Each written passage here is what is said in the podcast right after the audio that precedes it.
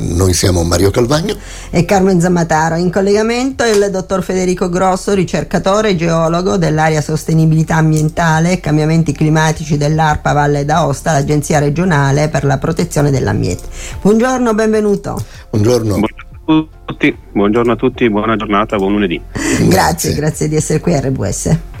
Beh, 11 dicembre, oggi è la giornata internazionale della montagna. Ripristinare gli ecosistemi montani è il tema scelto dalla FAO per la celebrazione di quest'anno eh, con uh, l'intento evidente di includere in maniera piena le montagne nell'iniziativa del decennio delle Nazioni Unite per il ripristino degli ecosistemi 2021-2030.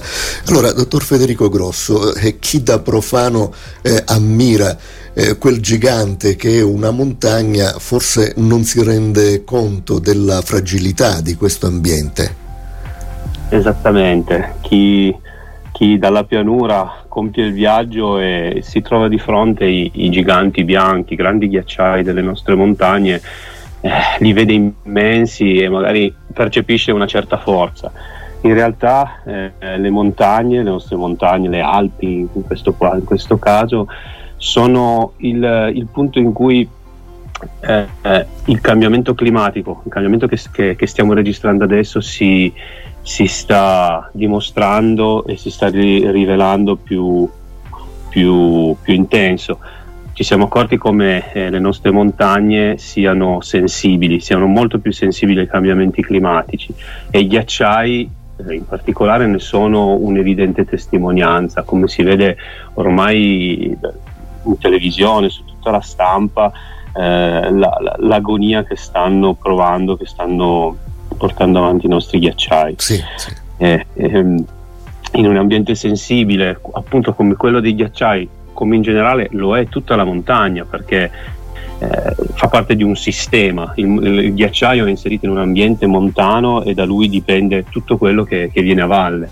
Eh, basti pensare il ghiacciaio porta l'acqua, all'acqua sono collegati appunto gli ecosistemi che sono un po' il focus come dicevate voi eh, su cui adesso la FAO eh, si, sta, si, sta, concentrando e, e, quindi un ambiente sensibile come quello montano in cui ci sono dei cambiamenti climatici che si ripercuotono quasi immediatamente su quello che è l'ambiente di montagna eh, la montagna e quindi chi vive in montagna, chi della montagna fa la propria vita e soprattutto non, non, non, non da, da, mettere in secondo piano il proprio lavoro, eh, ci troviamo di fronte ad un, ad un periodo di intenso cambiamento certo, e di intenso certo. adattamento da parte di chi vive la montagna. Certo. Allora, da quest'ottica, fra le tante iniziative in Italia, oggi in Valle d'Aosta, il convegno alla montagna di ghiaccio, di cui una sessione è curata proprio dall'ARPA Valle d'Aosta, con il titolo Il 2023 ancora un anno nero per i ghiacciai valdostani. Dottor Grosso, cosa dicono le vostre ricerche? Eh, le nostre ricerche confermano quello che, che, che si sta registrando da, da, da, qualche decennio a questa parte. Eh, noi ogni anno facciamo un bilancio di massa dei ghiacciai, di alcuni ghiacciai che, teniamo, che monitoriamo noi come ARPA Valle d'Aosta.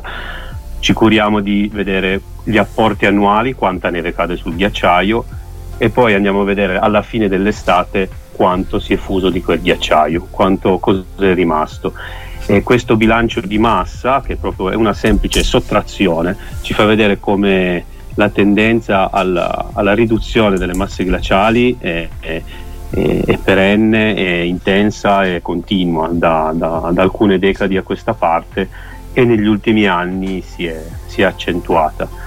Eh, vediamo, abbiamo questo cambiamento in cui abbiamo la da una parte una riduzione delle, delle precipitazioni nevose in inverno e dall'altra parte abbiamo un periodo di fusione del ghiacciaio, dei ghiacciai, eh, che sta aumentando, mentre una sì, volta sì. il ghiacciaio si fondeva da maggio ad agosto, ora la, la, la, la stagione di fusione inizia già ad aprile-maggio per concludersi anche con fine ottobre.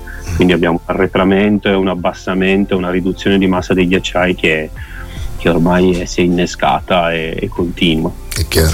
Allora, questi dati cosa ci dicono? Eh, come sarà la montagna nei prossimi anni? Insomma, speranze e preoccupazioni per la possibilità di ripristino degli ecosistemi?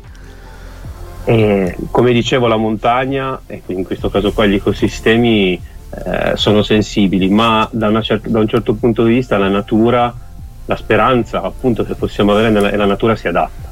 La natura troverà il modo di, di adeguarsi, in particolare gli ecosistemi, man mano che i ghiacciai liberano nuove terre, nuove, nuove, porzioni di territorio, vediamo, lo stiamo già notando ma nell'arco di pochi anni come gli ecosistemi montani, quindi la vegetazione, la fauna, la flora sta salendo di quota, quello che, quello che abbandona il ghiacciaio lo, lo, lo conquista la vegetazione, quindi ci sarà sicuramente una vegetazione in montagna che cambierà, gli alberi, le, le foreste si diventeranno man mano più, più espanse, andranno, tenderanno ad, ad, ad, andare ad occupare quello che magari un tempo era del ghiacciaio. Quindi da quel punto di vista i, i, gli ecosistemi varieranno, la, la natura saprà andare avanti. Quello di cui bisogna tener conto è dell'uomo che interagisce con gli ecosistemi. Sì. Quindi eh, sarà l'uomo, il, il, sarà per l'uomo la, la, grande sfida e da qui la necessità, come si, sta, come si stanno già mettendo in moto da qualche anno a questa parte, la, la condivisione, l'attuazione di strategie di, di, adattamento da parte dell'uomo e delle attività dell'uomo in montagna. Basti pensare a noi in Valle d'Aosta, lo sci è, un, è l'attività turistica in generale eh, deve, deve evolversi, deve cambiare e questa cosa è una cosa necessaria e impellente, visto che eh, per, per, per, per, chi vive in montagna lo, il turismo montano è vita, è lavoro, quindi eh, ci sarà sicuramente un adattamento da quel punto di vista lì, ma anche dal punto di vista dell'allevamento e dell'agricoltura in montagna, sempre, quindi parlo sempre di cose legate alla sfera naturale, in montagna eh, più che in altri posti l'uomo interagisce con la natura direttamente e ne fa direttamente una sua protagonista eh, nella vita quotidiana. È chiaro. Quindi, Bene, info e approfondimenti su questo e altri temi sul sito del Sistema Nazionale per la Protezione dell'Ambiente snpambiente.it oppure su quello di ARPA Valle d'Aosta arpa.vda.it. Salutiamo il dottor Federico Grosso, ricercatore e geologo dell'area sostenibilità ambientale e cambiamenti climatici di ARPA Valle d'Aosta, l'agenzia regionale per la protezione dell'ambiente. Grazie mille dottor Grosso, alla prossima e buon lavoro. Grazie. E poi buona giornata a tutti. Grazie.